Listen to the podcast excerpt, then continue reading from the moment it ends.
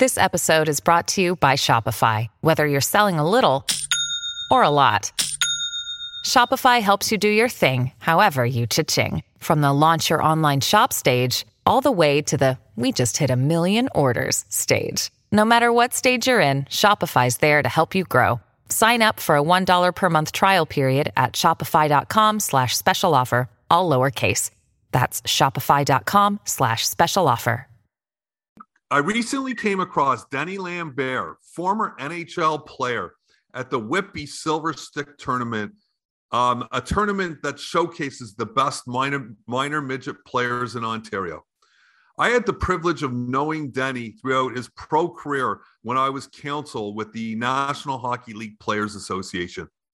Denny played over 500 games in the NHL, both regular season and playoffs, during his 12 year professional career. Born in Wawa, Ontario, Denny played in the Ontario Hockey League for the Sault Ste. Marie Greyhounds before turning professional. The key about Denny Lambert that you should know is that Denny was never drafted into the Ontario Hockey League nor the NHL.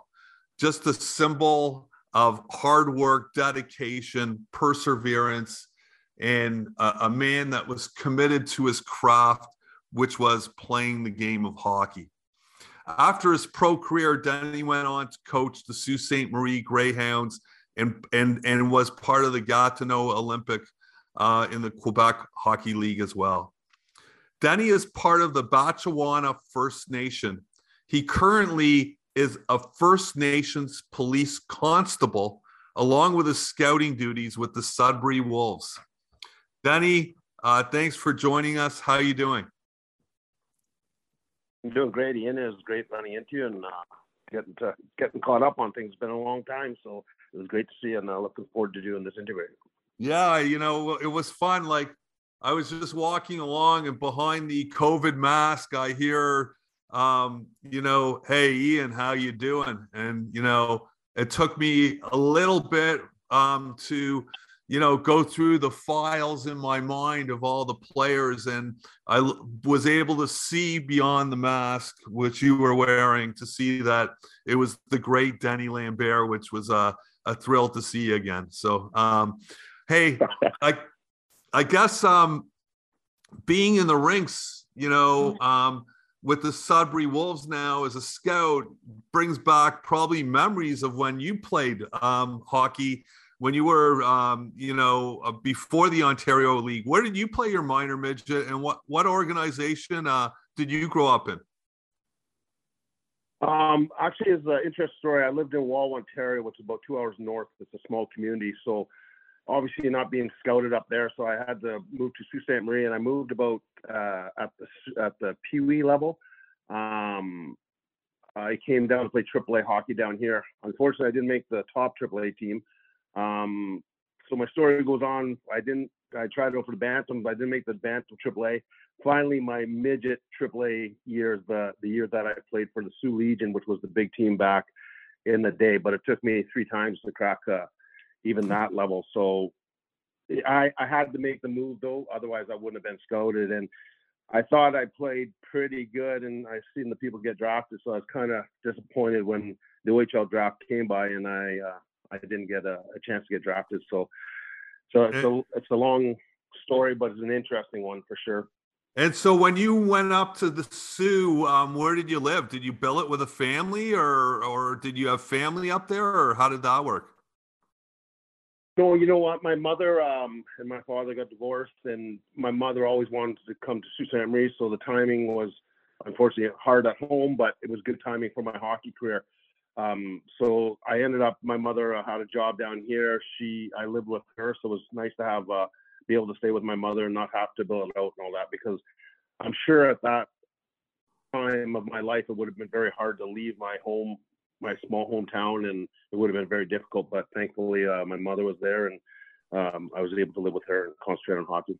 Right, and um, so were there before you hit the OHL? Were there any uh, local hockey um, coaches in the Soo or any influences on you that helped you kind of forge your path, or was it kind of self-taught through dedication, love of the game, and you know, wanting to um, obviously prove people wrong because you got bypassed for the Ontario Hockey League draft. What, what, what were there any influences that stand out?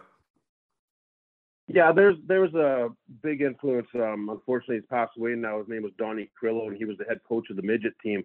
Um, with it was the first like it's hard to crack a lineup when you're coming from a different city, um, especially from a small town city uh, coming here. Um, so with him giving me the opportunity, the chance, it really opened up the doors. He made me his captain actually, which put a lot of responsibility on myself, and it was he he was uh, instrumental in me developing as a hockey player and a uh, a person, and he really helped me. And you know, he made me believe in myself, and he gave me uh, the belief that I could do anything I wanted to do. And uh, you know, I obviously didn't uh, let him down. He was he was a big influence, big uh, part of my first initial uh, interaction with coaches that would help me along my way. Because there is other ones that have really helped me, um, especially in my junior career when I ran into Teddy Nolan, right?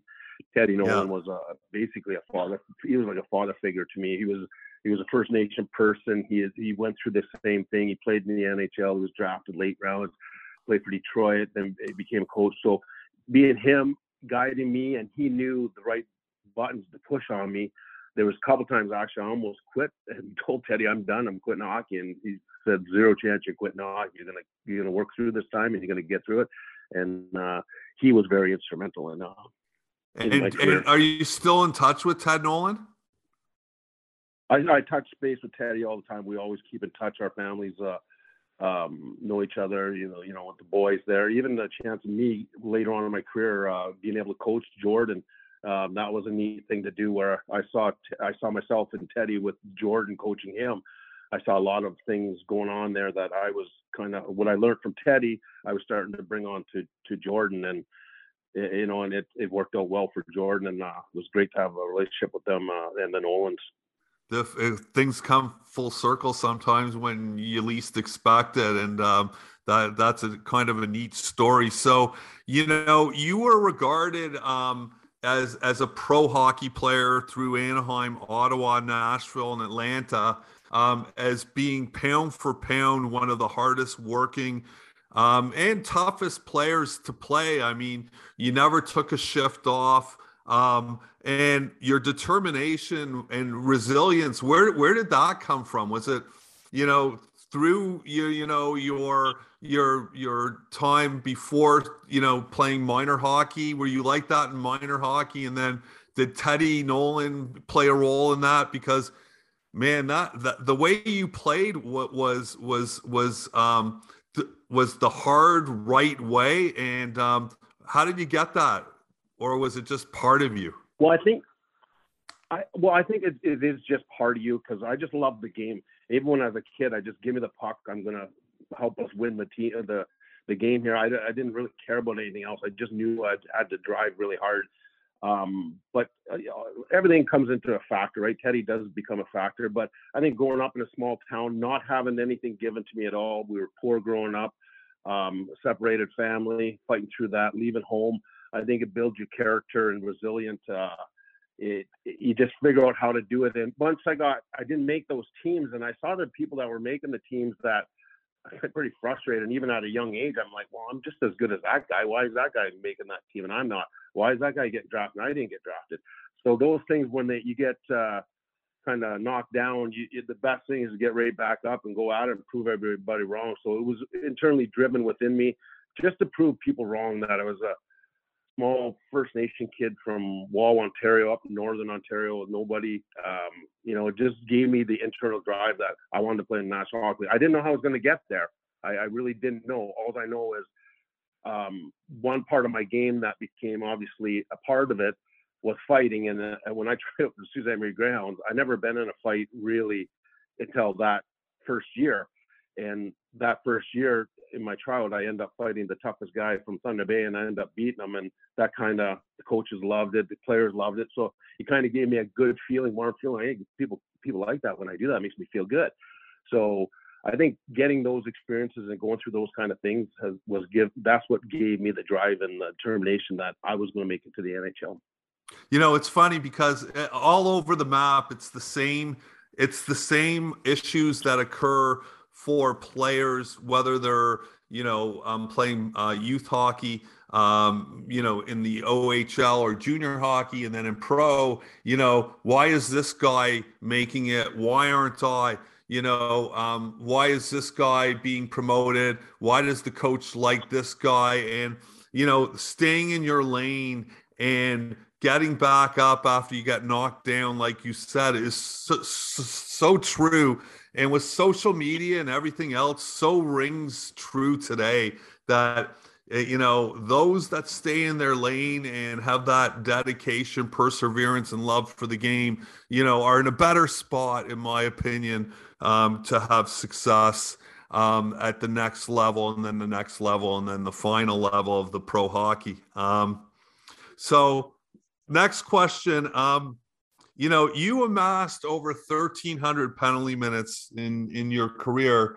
Um, but what's remarkable about you and your career path is how durable you were. Like, I mean, I don't. I mean, very few had that durability where every year you were you were at seventy plus games a year. How hard was that? And I guess did you play through an injury? Um, was the thirst and the reality of being in the league and not wanting to lose your job um, a driving motivation motivational factor for you because it's pretty incredible.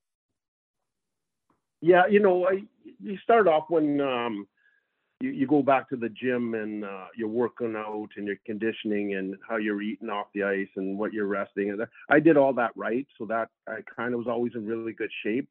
Um, and like you said, I nobody knows. Everybody sees Denny Lambert playing the NHL fight and all that stuff, but nobody saw me work out three times a day um, at the gym at nine o'clock, ten o'clock at night, burying myself on the bike. Um, these are things that I did, and just in general, my body is. Uh, I'm not like six five where I have a long, lengthy body where there's wear and tear a little bit harder. I got kind of a compact, strong body, so that helped out in that area too. Um, so those are some of the things that help me have such a long long career without getting injured. And did I have some injuries? I've had injuries.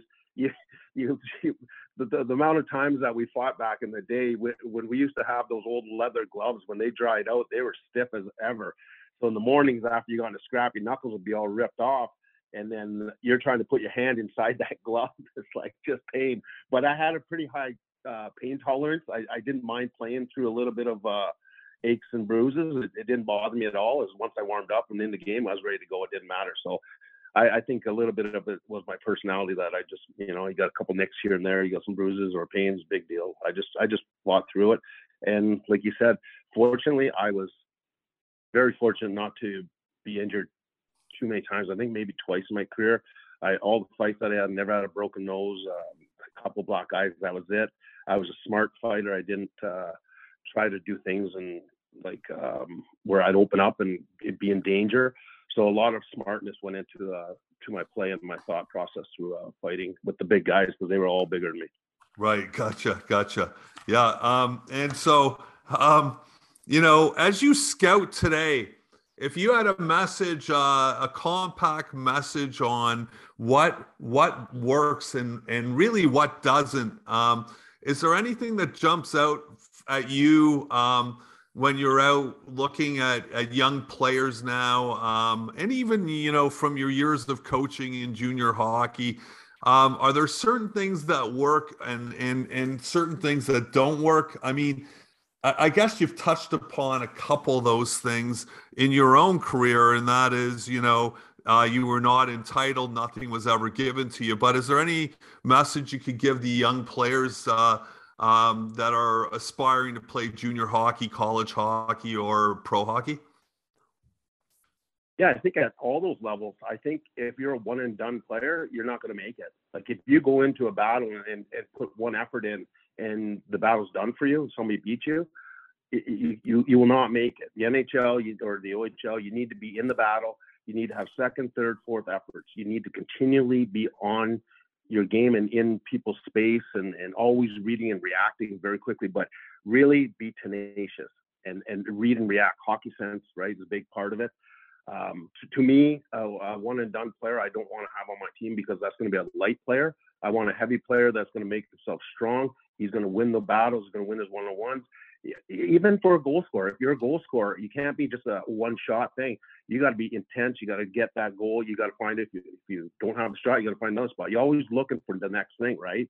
So to me, it's um, always wanting uh, to do a little bit more.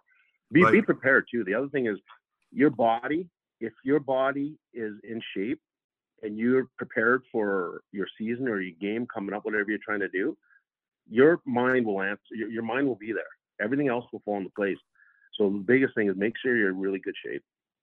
Great, great advice. Uh, I, I, couldn't agree more. Um, so let's shift gears for a second um, here and tell us a bit about your work as a First Nations constable. You like your duties and responsibilities, and how did you? What what prompted you to get involved and and do that? Um, uh, yeah, so uh, let it, you fill us in. Well, well, you know, when I was, when I was coaching the Greyhounds, I, I was I wanted to be in there like uh, Brian Kilrea, play, uh, coaching your hometown forever, but it didn't work out. So at that time, my kid, when I got relieved of my duties with Soo Greyhounds, my kids were um, just in school. They were going into grade nine and high school, a very important time in their lives, and I didn't want to disrupt them. So I, I would have had to move and start traveling around. So at that time, I still had two and a half years left on my contract, so that actually was good because it gave me some time to start exploring different kinds of jobs. So I started exploring different kinds of jobs. I looked at firefighting, I looked at real estate, I looked at um, policing, and uh, that's when I went through all these stages and I tried a little bit of everything, read up on it, and went to, see what they did, volunteered some time. Um, and the one thing that came that I kind of felt was really good was still a team and you work with people and you're there to protect people and help people was policing. And so I went down to um, uh, Garden River, which is another First Nation, and they're they're Anishinabek Police Service, and they had an opening. So the guy I knew there, he he hired me and he sent me away to school, and then I came back, and then I transferred over to my First Nation, which is Batchewana First Nation, um, which is basically connected to Sault Ste. Marie, but it was it was basically that thought process of helping people. Um, it's sometimes it's, it's not very nice. There's not good things to see and all that stuff. But in your mind, you got to tell yourself that you're always there to help the person. Right. Um, and the the the the the, the, the, the me being able to come home and stay at home and have a good job and be like in Sault Ste. Marie basically is, is, connected was was one of the reasons why I, I chose policing. That's how I got into it. I just didn't want to travel around anymore. Um, this gave me a stability. You're working every, you know, you got your 40 hour week and it's a, it's a great job. You get out in the community, you get to meet people, you get to be around them. Like I said, there is some times where it's very tough. I deal with uh, drugs, I deal with weapons, I deal with uh, assaults, domestic assaults, lots of violence. Um, so a lot of stuff is not good and all that stuff, but a lot of stuff is still good when you get into, into community and involved in there. And how long did it take you through constable training to to uh, get your badge? it's kind of funny because everything happened so fast. Like I had an interview on a Monday. This doesn't usually happen this way. Just they just so had just had a, a position open. So right. I had a, like an interview on a Monday. On Thursday, they came over to my house and said met my family and did their background check. Um, Friday, they called me in for a meeting. Said, "Yeah, you got the job." They said, "Okay, well, training starts in um, Aylmer on uh, on Monday, so you got the weekend here, and you got to get down there." So and how long was the train? Was the training? Was the training? The training, comp- the training is three months. Okay, right. So the, yeah. the training was three months, and it was first day one was hard. Day two was harder. Day three, it just kept getting harder because they started introducing uh, assaults, uh, your weapons, how you're trained. So you're, I was learning not X's and O's in hockey anymore. No two one two four check or back check, and there's nothing like that. That's all I ever knew. Now I'm learning about tactical fighting, uh, weaponry, uh, the, the laws of society, of the criminal code, highway traffic act. This was hard. right. Extremely hard, but it's uh, so. It sounds like it was hard. It sounds like sounds like it's harder than fighting McSorley, Baumgartner, or Domi.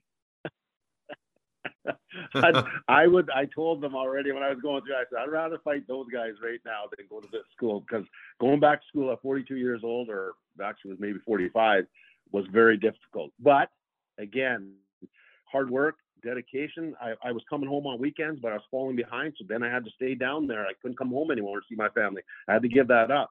So I gave that up and I stayed down and studied on the weekends with people.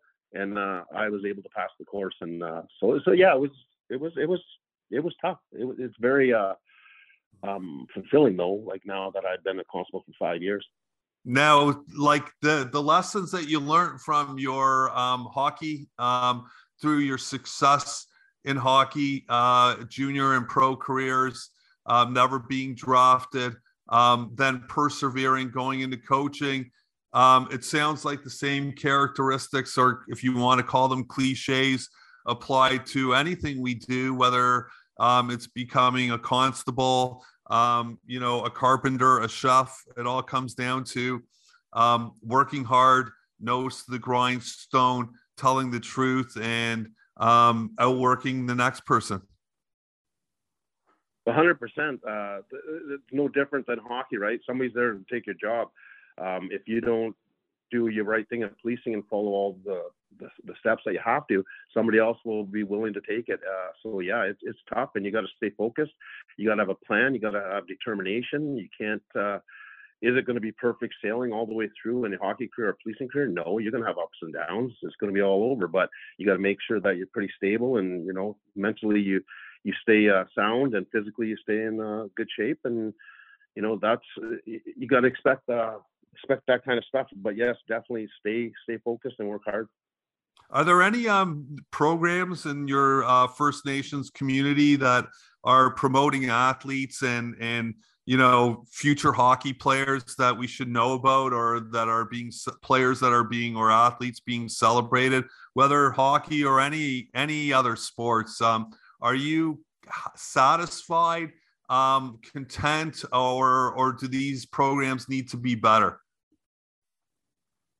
Um you, you know what? Covid's been so hard on everybody right. um lately uh, right through the beginning, and it's been getting really long. So there, there, we haven't seen a lot of stuff going on right now. A lot of things gets canceled, right? Yeah. Um, you know, there's a little NHL. I don't know if you've ever heard of the little NHL, but that's a huge tournament for all ages, uh, girls and boys, which is a great tournament. Uh, usually held down south um, in Six Nations, I believe. But uh, you know, they have that. I don't think they've had it in the past year, and hopefully they can have it this year. Right. Um, but yeah, just uh, just these things have been canceled. Like with everything else, everybody knows the situation we're in, so it's been tough. But um, yeah, those you know, anytime First Nation communities or members um, have a chance to do what we like I did or play in the NHL or do do other things that's very important for our community members um, it's very important for us to be role models to uh, the young kids and even the, the parents growing up. Like they're all our friends and we talk to each other and make sure that everybody's helping each other. Yep. Good to hear. Good to hear. So finally, um, if any of the listeners are coming up to the Soo, is there a special Denny Lambert uh, restaurant, diner, or whatnot that they should go check out that you could recommend where you know, if you're not worried about what you put into your body or diet and you want a great meal up in the Soo, where would where would Denny where would Denny Lambert possibly be going on a Friday night for dinner up there? well, go- Friday night, I live on the golf. I, I, I live on a golf course, so right. The, there's a unbelievable restaurant. It's called Embers, so that's where I always go. I go up the street here a little bit to Embers, which is very very good. Okay. Then All after that, I'm going to the Soo Grand hockey game. there you go. All right. Well, listen, Denny, great catching up with you. Uh, you have a great story. Um, and I hope uh, you have continued success uh, with your uh, role and, and, and job in the um, in as a constable, and um, you know your love for the game, and and continuing to watch uh, minor hockey, youth hockey, junior hockey, and the like. And um, um, thanks for joining us.